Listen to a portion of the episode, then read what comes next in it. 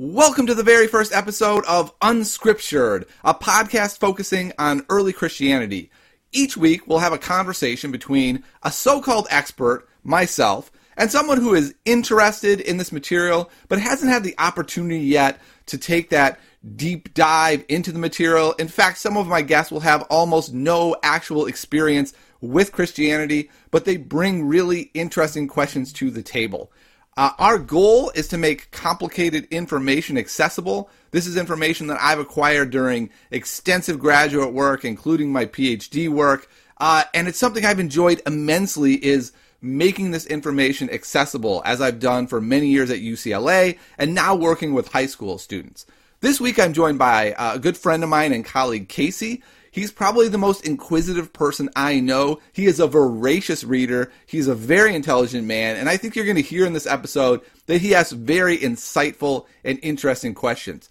He has almost no background with Christianity. In fact, he told me that uh, before our interactions, he it wasn't even really something that had interested him all that much. But in the last couple years, it's really uh, become something that he's highly interested in. His own personal religious background is he is uh, culturally Jewish, but hasn't spent a lot of time in that tradition as well, really learning and interacting with the texts. Uh, this week, we're going to be starting at what most would label the beginning of Christianity that is, Jesus of Nazareth. Uh, we'll be exploring this topic by trying to figure out, by looking at the different biographies posited by many scholars and how they prioritize the data in their work, and trying to wrestle with that and figure out what do we do with these many different portraits or biographies that are given to us. So, with that out of the way, let's get on with the first episode of Unscriptured.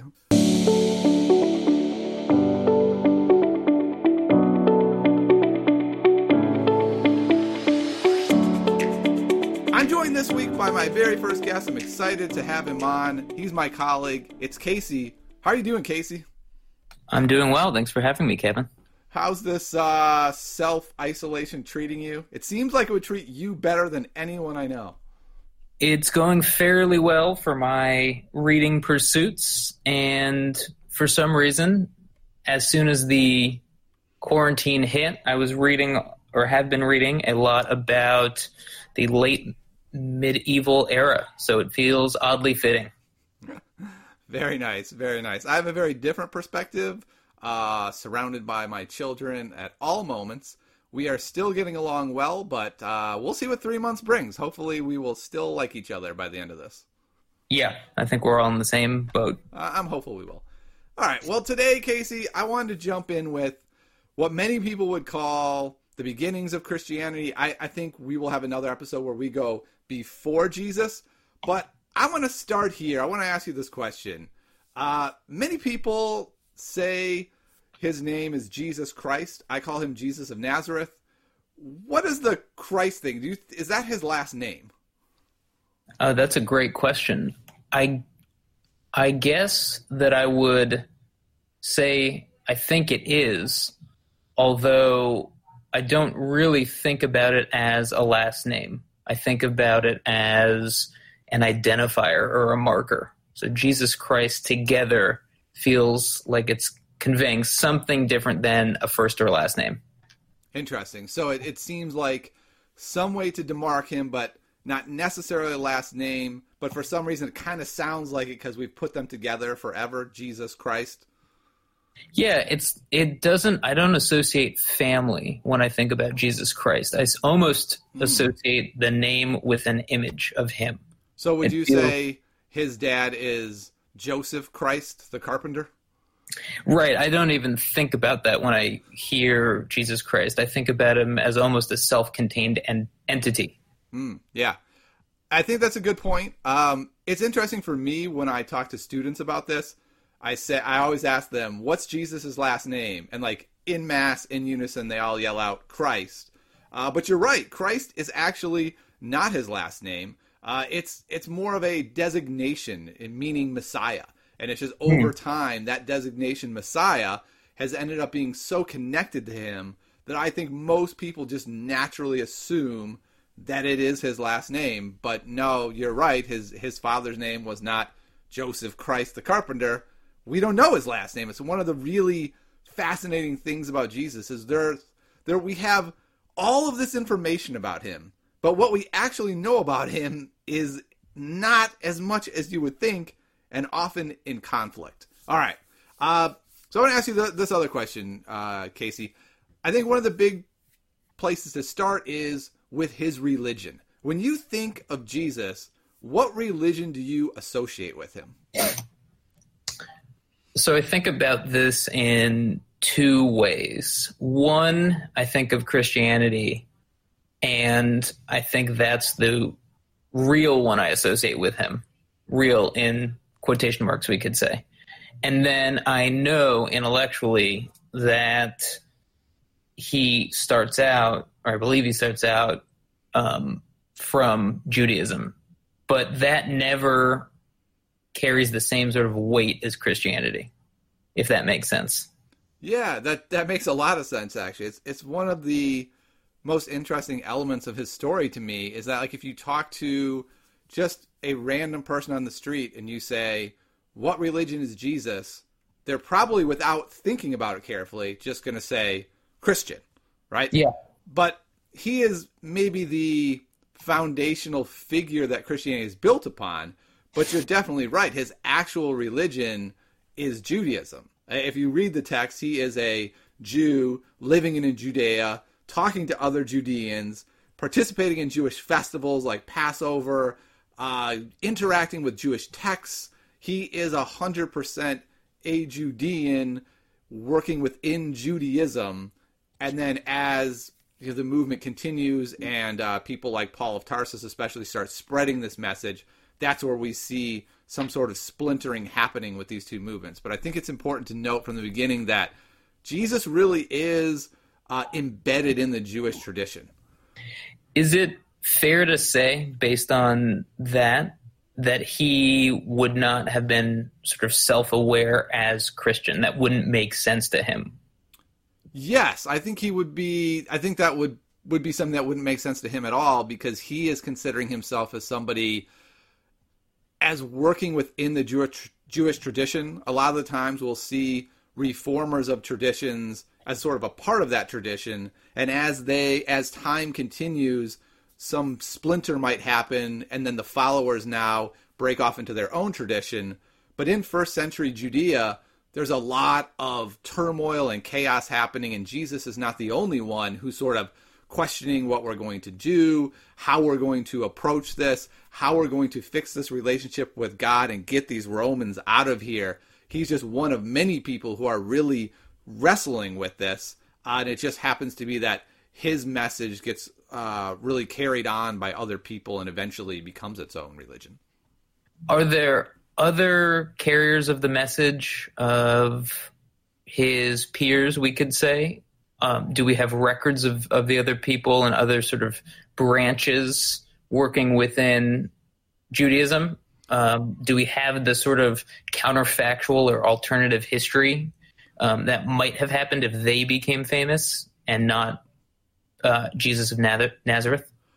Um, yeah. What What's fascinating about this is we have all kinds of stuff. We have my favorite historian, Josephus. We'll have to do a whole show on Josephus later. He's a fascinating guy. But he writes about these different groups of Judeans the Sadducees, the Pharisees, who appear quite a bit in the New Testament as the rivals of Jesus, and then the Essenes, who we often associate um, one of those groups with the people who wrote the Dead Sea Scrolls in Qumran. So, mm. um, you know, that group especially, we have tons of material from them. And they had a very different take on what was going on than Jesus. Uh, and again, that's a whole nother episode. But they very much thought that they could isolate themselves as the select group and really be dedicated to God, and God would eventually come in and carry them through to victory over the Romans without them having to actually battle themselves. They'd be able to blow trumpets and hold shields and these kind of things, and God would channel victory. So it's a very different approach than Jesus. But it's really interesting that we do have a whole bunch of evidence for all of these different approaches to what should we do with Judaism in this period. So it sounds from what you're saying like Jesus would have seen himself as a a reformer of Judaism. That his goal was to work within that tradition and affect some sort of I don't know renaissance. Is that a, a, a fair way of putting it? Um, yeah, I, I, would definitely agree with Jesus as a reformer. Um, I, although I would hesitate just just how we often think of reformer. I'm not sure even that he had in mind like specific reforms or anything. It was more of just he had a different approach to sort of what was happening on the ground. And this is something we're going to have to talk about is what did Jesus even say and what was his message? But depending on what his message was, goes, you know, from very much like trying to change things quite a bit to really not trying to change things much at all, um, sort of depending on which passages we're going to lean on more heavily. Interesting. Right. And that transitions perfectly into this question for you, Casey. When you think of Jesus, if you just had one phrase to talk about, like, what was Jesus and his message, what would be the phrase that you would use just from, you know, whatever it is that whether it's social media, whether it's other Christians you know, whether it's documents you've read, what is the phrase you would use? So when I hear Jesus, I think about almost like a magic superhero god. okay. Interesting. What, what do you mean people, by that? Like what are the what are the data points you latch on to for that sure. kind of description? The way people talk about him and I'm not basing this on scripture, just on discussions that people might have about Jesus. He seems like a figure of this superhuman power. He seems like a god. He seems to be a warrior for what's right and righteous. Hmm. And I get the sense that that two people of faith, it's almost the way that modern secular movie viewers are seeing the Avengers or something. People who are powerful, confronting evil, uh, and there is this sort of magical or totemic quality to him. Interesting. Um, would you say you lean on him as a miracle worker for that as as well, or is it just kind of like what he brings to Christianity is kind of everything. He it seems to be a little bit of both. The miracle worker aspect, I guess, testifies to his power. But when people talk about him, I get the sense that they're not thinking about the real Jesus, which is why it's interesting that there seem to be these recurrent sort of book trends on who was the real Jesus because he seems to be a figure of extra human capacity. Gotcha. Um, uh, not rooted in the actual person, but something who's greater than. Um, right. So it's not just, say, like the biblical passages attributed to Jesus, but it's more of like the whole history of everything and his impact in addition to what he did on this earth. Yeah, he seems to carry or, convey godlike qualities, which yeah. I, I realize might not be accurate to the text or the tradition, but that's the sort of sensibility I get when people refer to him.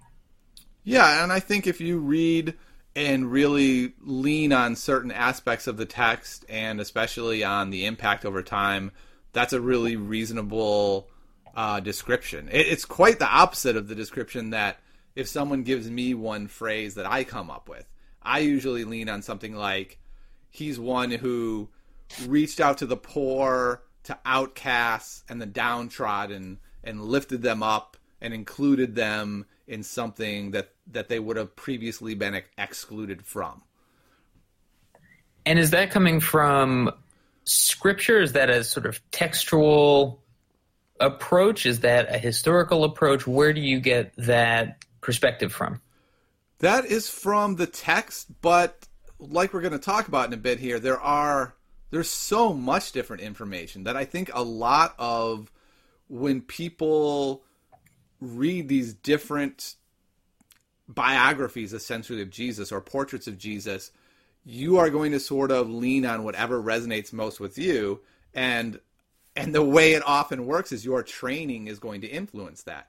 So the professor I worked with, that was what he thought was the correct phrase of Jesus. And when I started working with him, I sort of had some pushback on that and I was leaning in other directions. And then by the end, I was like, yeah, that, that does seem right to me, which is probably because that's what I was interacting with a lot. Therefore, that resonated more with me. And I think that's one of the big problems with trying to determine who really was Jesus or, or what is the, the most accurate biography of him. I think there's a lot of scholars' personal training or thoughts um, really embedded in how they see this figure. So is Jesus often a reflection as much of our own perspective as it is the true Jesus? I mean, is it are there scholars who feel like there's a consensus Jesus, or is he really a figure uh, that serves as kind of a mirror for a lot of different scholarly strands? Yeah, a lot of the time he really does serve as a mirror of scholarly strands and the period in which people are studying him, right? So it's like if you are someone who really did a lot of your work during the you know late 60s early 70s with the war Vietnam War going on and pacifism really being bandied about you might really lean on passages about like turn the other cheek and if a Roman soldier asked you to carry his pack you should offer to carry it even farther um, if someone asks you or demands that they give you your coat, you should give them your shirt also. Um, and then different people who have looked at him from other periods of history focus on different elements. And and so yeah, I think it's it's really fascinating that that comes into play so much. And is there a split between a scholarly approach, broadly speaking, and a more, let's say, uh, theological approach? I mean, is there a difference between what someone in a in an academic study of Jesus would see than someone who's leading their church? Yeah, I think so. I, I think that's an interesting one because I think there's definitely going to be some overlap there. The difference for scholars and historians is really wrestling with questions of historicity and thinking of things like, well, was this text actually, if it's not written, let's say, till 70 CE, we'll say 35, 40 years after Jesus dies, how much is that text affected by the followers knowing that he is Jesus, the risen God?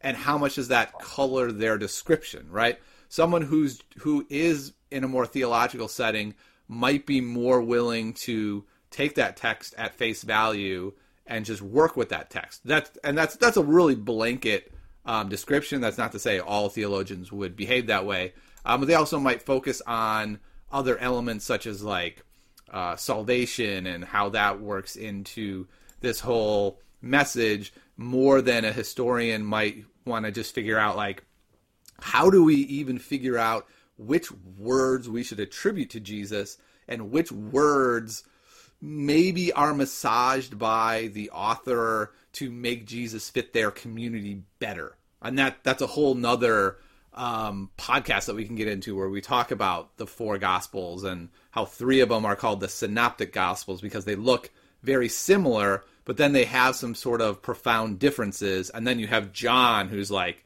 it's the same general story, but I have tons of miracles you've never heard of.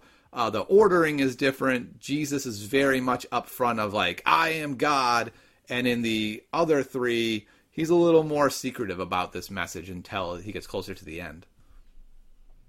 Interesting.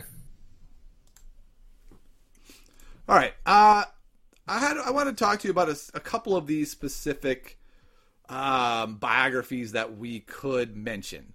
Uh, so, for instance, Jesus as a healer. Have you encountered this much that Jesus was a healer? He did miracles. Is this is this part of your knowledge base of Jesus?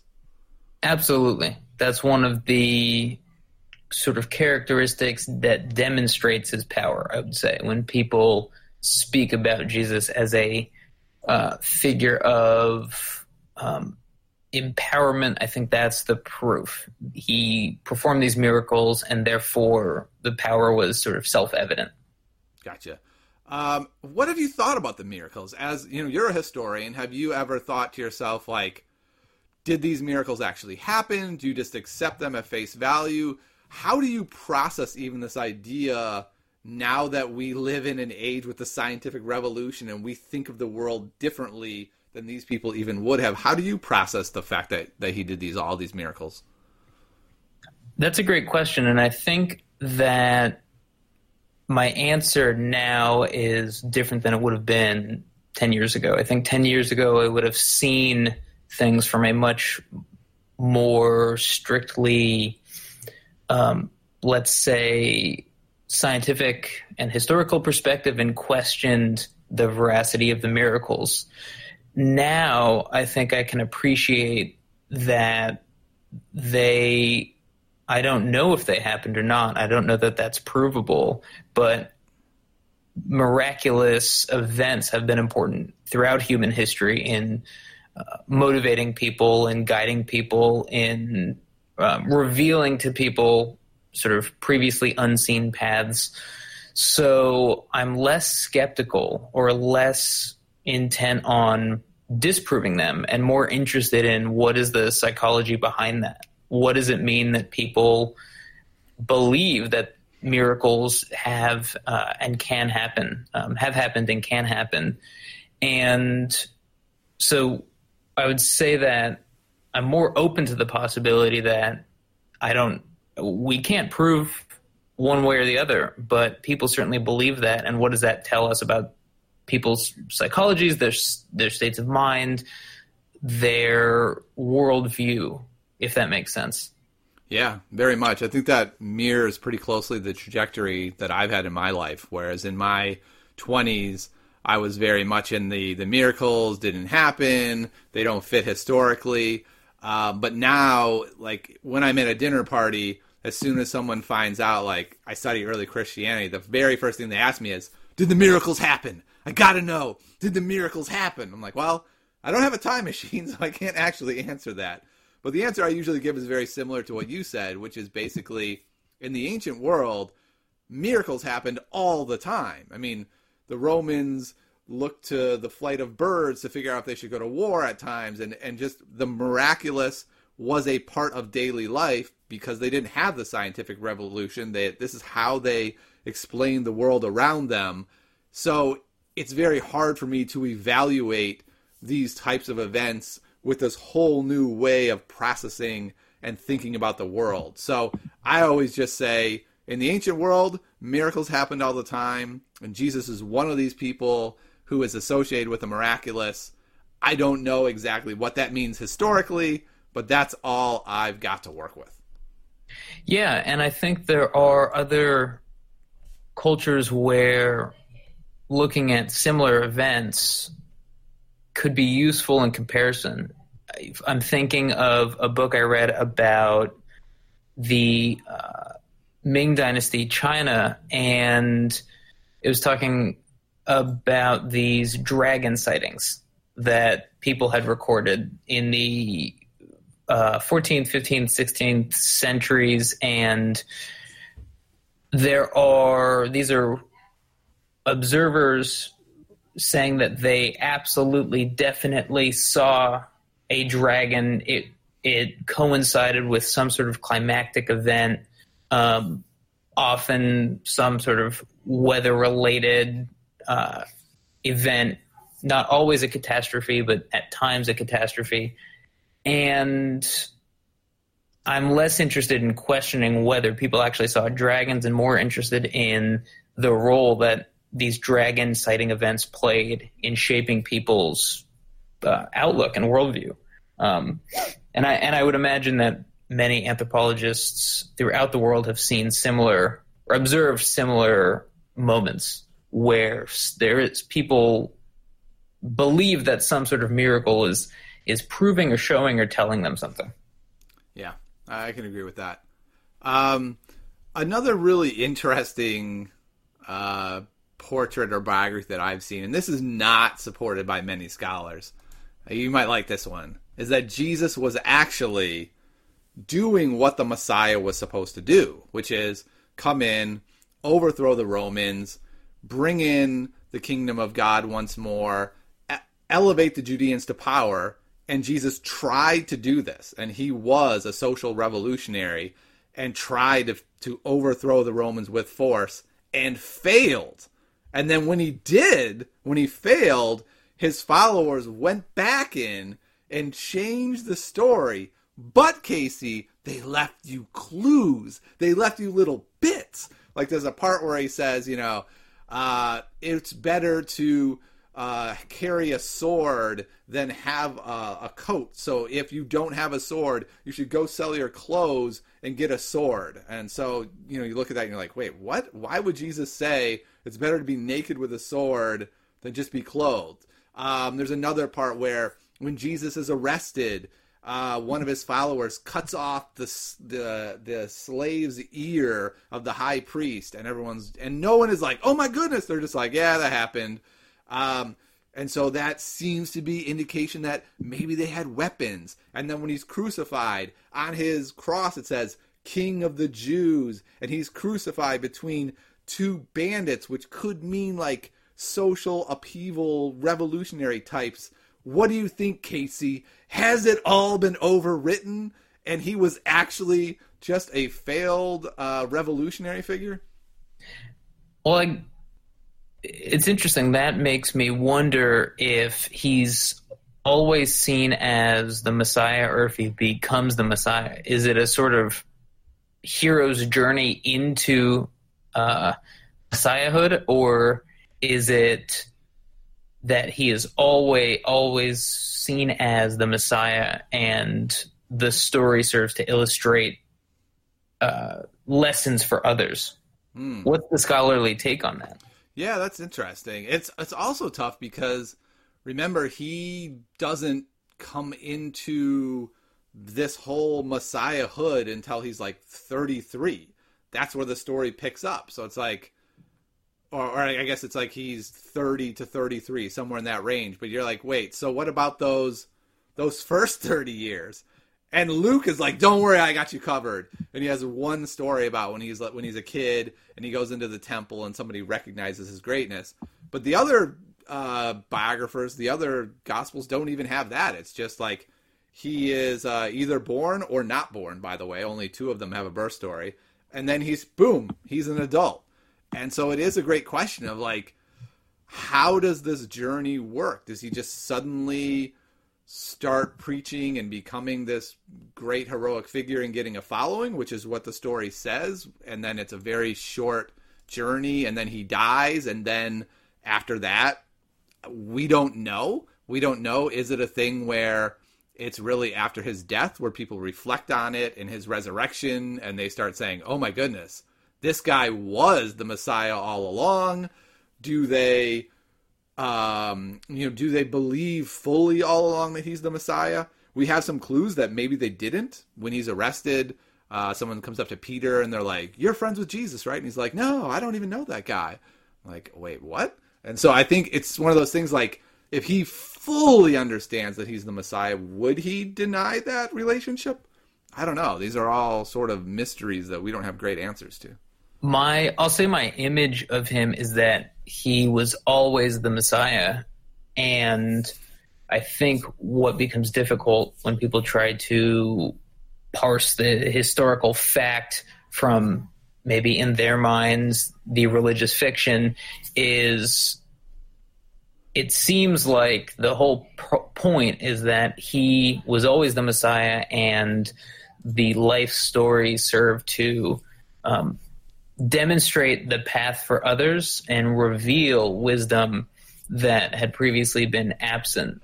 So then trying to figure out at what point does he become truly the Messiah? Was there a real normal person before that? Um, to me, that seems beside the point of the kind of mythos that that I at least see surrounding his story. Yeah.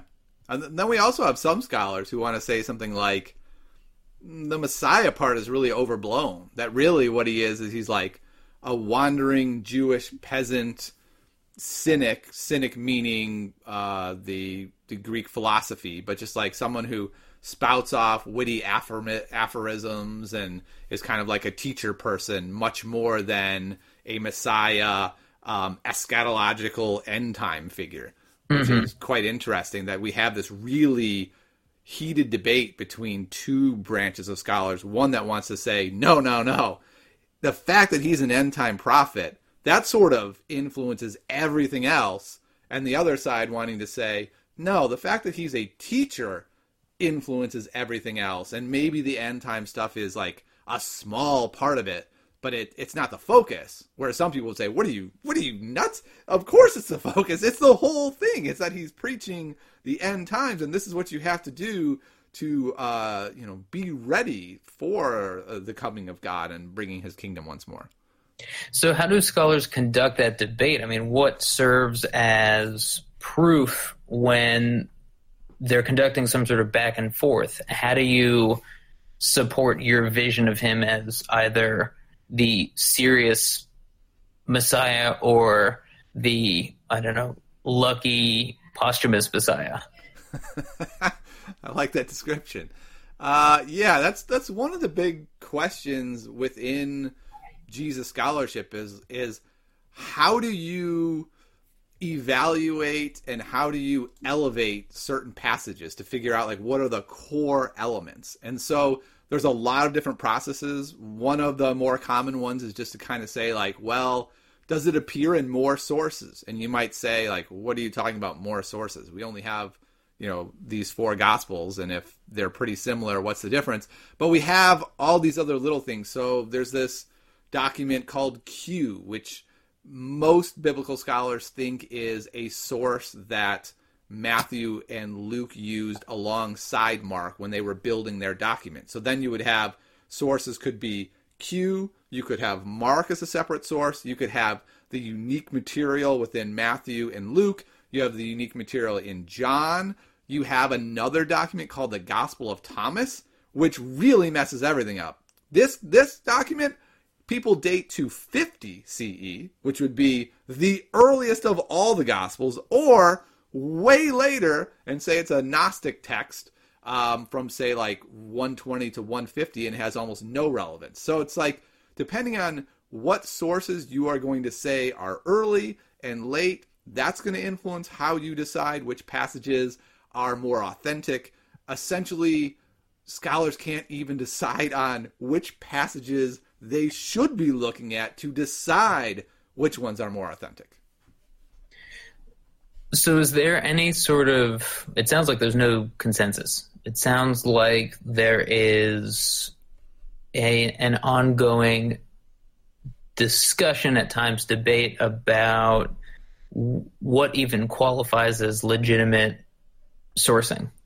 Yes, yeah, and that becomes very tricky to deal. This it's especially the case with Gospel of Thomas because the Gospel of Thomas is only a sayings document. There is no narrative material at all. It's just a list of, and Jesus said this, and Jesus said this, and Jesus said this. And so if you're going to say that that's the earliest source we have of all, then the narrative of him must not have been as important. And it's just sort of those witty sayings and teachings of his, those are the most important. But if you say, no, the narrative material in Mark is the earliest, and that's the most important alongside the sayings in Q, then you have a very different uh, Jesus that you're working with. And how much of that overlaps with what you might find if you are a practicing Christian, you're going to church? How much of this, the textual traditions overlap between a sort of follower and a, a scholar of um, Christianity? Yeah, that's a harder question for me to answer because my data is very anecdotal on followers. But the followers that I've met who are who are like not deeply invested in understanding the textual element of it are unaware of most of this debate. Um, most of the followers I know, it's more of a like these are the passages that my leader talks about during our meetings. Uh, and so these are the passages that I am most aware of. Uh, my wife is a good example of that. She was raised uh, in Catholicism, went to church every weekend, has a really good understanding of some elements of the material, um, but then a lot of the elements that I worked on in my historical work, she had never even thought about before. Like she had never even thought about the idea of trying to figure out, like, are there different accounts in Matthew, Mark, Luke, and John? How are they different? How should we weight them? Those those were not elements that were raised for her specifically as being really important issues. So sounds, if I'm getting this all correctly, that no matter what Jesus we're talking about, we're talking about a sort of curated Jesus. There's always an element of selection defining the image presented, and a lot of discussions and debates center around which elements we've chosen to curate. Yeah, I think that's quite accurate. And I think that curation actually happens before you've even looked at the text. And I think a lot of scholars would bristle at that that their the biases that they have brought in with them so dramatically affect their conclusions that they're almost inseparable.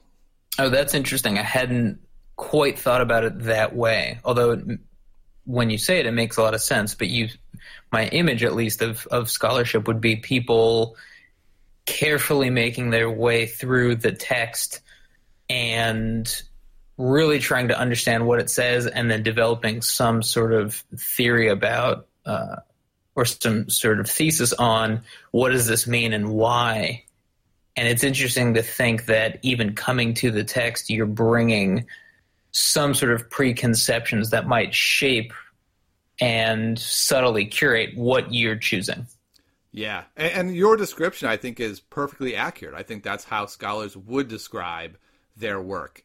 Um, that's how I would have described my work. But then there's also that recognition that it's really hard, no matter how hard we try to separate our biases, to completely be successful there. And I think some scholars would argue vehemently with me that no, I have been able to put my biases aside the Jesus I've come up with has nothing to do with my bias. It is completely separate.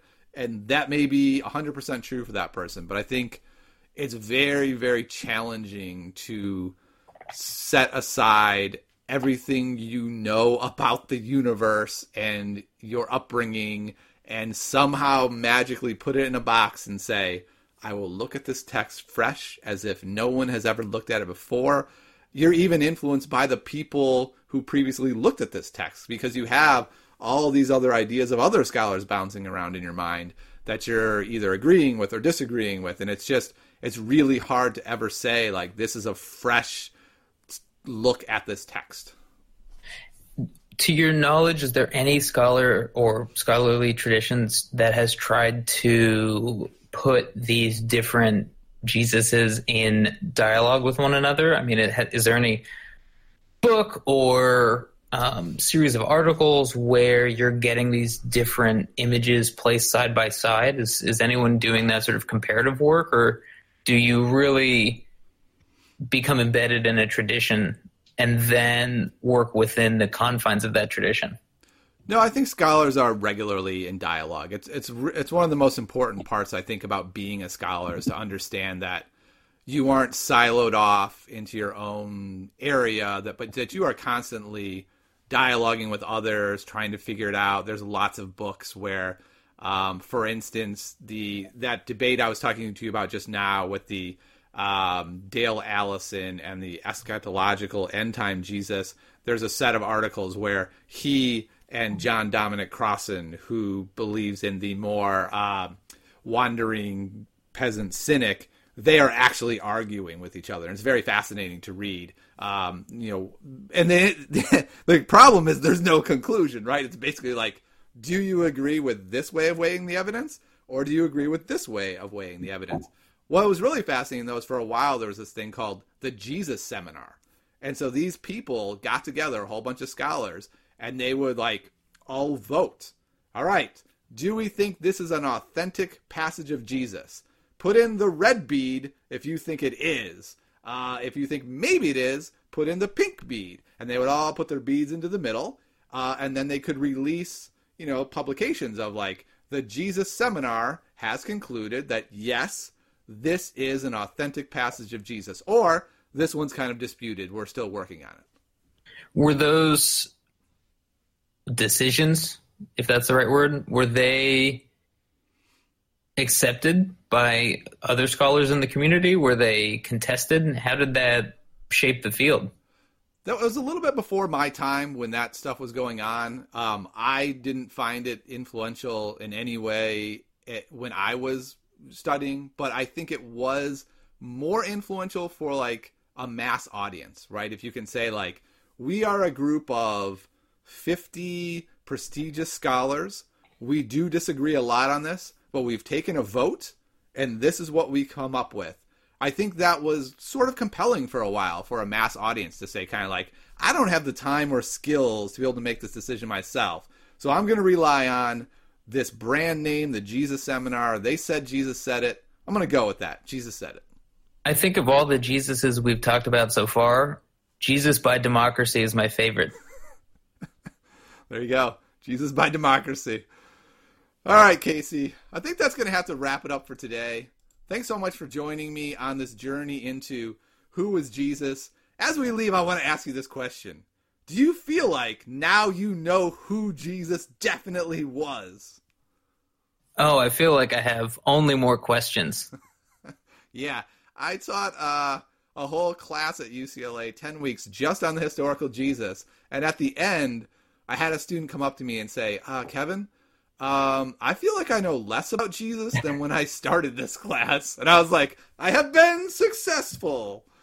I I would echo that, although I see that as a success as well. I'm I'm if anything more interested in the different schools of thought about Jesus, uh, especially the kind of textual Jesus versus the maybe historically reconstructed Jesus. So I would be curious about what those different schools are and how they've come to their their different perspectives. All right. Well, it sounds like we have a lot still to cover. So stay tuned next time for the next episode of Unscriptured.